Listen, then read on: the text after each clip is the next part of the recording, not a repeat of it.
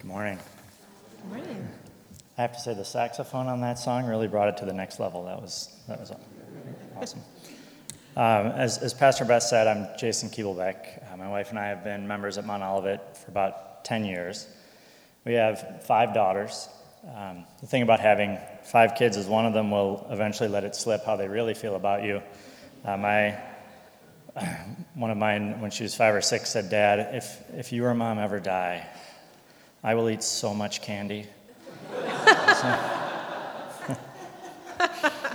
um, but, but all seven of my family members uh, have, have, we've all found a community here at Mount Olivet and a place where we can feel, feel safe. And um, that's, that's what's allowed me to, to come up here today and talk to you about something that's, that's uh, frankly not easy for me to talk about, which is uh, my mental illness.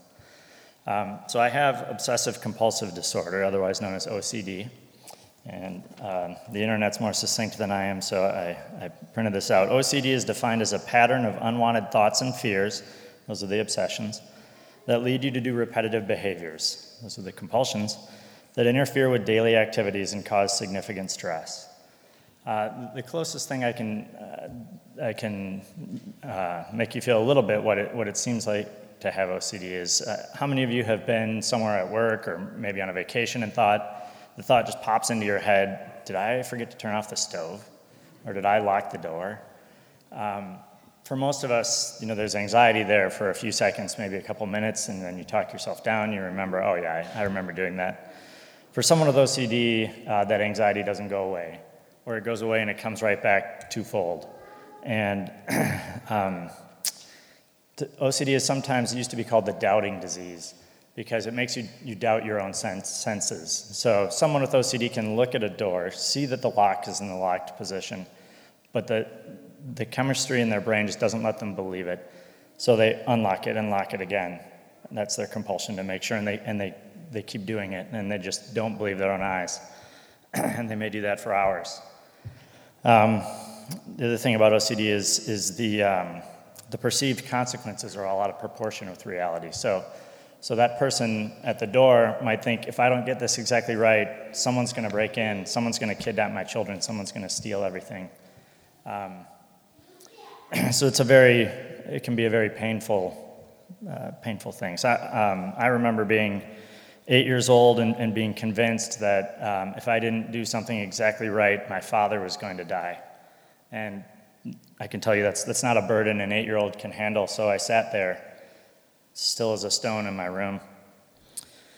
Uh, years later in college, I can remember one time uh, walking home from class, and it took me, on a freezing cold day, it took me two hours to get home because every way I went seemed the wrong way. and you might say, well, how, how, can you, how do you believe these things? It's not rational. But, but OCD takes away reason and ration. And on some level, I did know. I did know these, this isn't real.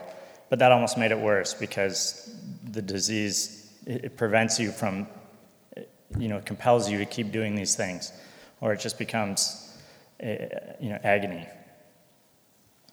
So I, uh, I went undiagnosed, untreated for about 15 years. It wasn't until I was out of college that I uh, finally went and saw somebody about this. And the thing about it is, I, I had a good support system. I had a great family. I had good friends, close friends. I had uh, good teachers, but no one talked about it. No one talked about mental illness.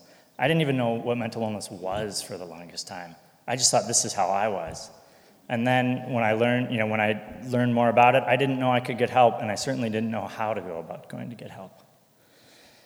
So that's why I'm here today, because we need to talk about it. It's a disease. People are suffering from mental illness, and we need to talk about it. We talk about everything else. We talk about uh, heart disease, cancer, Parkinson's. We talk about the symptoms, the early warning signs, the treatments, but we don't talk about mental illness. And that creates a stigma, and that makes people afraid to come forward and not get the help that they need.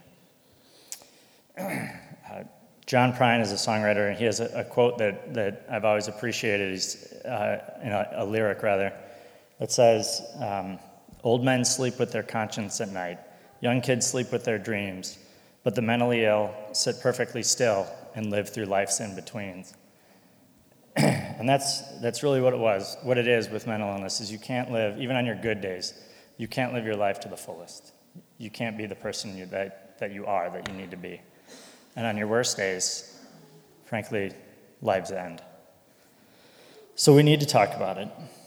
To those of you that are suffering from mental illness, um, I want you to hear from me, you're not alone. Especially now, as Pastor Beth said, there's, there's been a spike with childhood anxiety and depression. You're not alone. I need you to hear there's help. You can get help. it's not going to come to you. You need to take that first step. I wish there was a phone number I could give you. They would, you would call it, they would tell you where to go, and, and, and you would be on your way. Unfortunately, it's not that easy, but there is help out there. You need to take the first step. The only wrong first step is not taking that step. Talk to your doctor, your family doctor, your pediatrician. Talk to a school counselor. Make an appointment with a therapist, a psychologist, a psychiatrist. Just take that first step because I promise you that will help make it better. I went through a couple psychiatrists before I found one that really got me on the right medication and got me to the right therapist that did cognitive behavioral therapy, and I can tell you it made a world of difference, night and day. So it does get better. It is worth taking that step. To parents and spouses and friends, siblings, I ask you to listen. Um, don't judge when someone comes, when you see somebody doing something. I, I understand that the behaviors surrounding mental illness can be very frustrating to the observers because it doesn't make sense. But offer your support, offer to help get that person the help that they need. To the Mount Olivet community, Pastor Beth, Pastor Kristen, I say thank you for providing a space where we can talk about mental illness. Because as I said, it's a disease and we need to talk about it if it's going to if we're going to change things. And all of you, I say thank you for listening.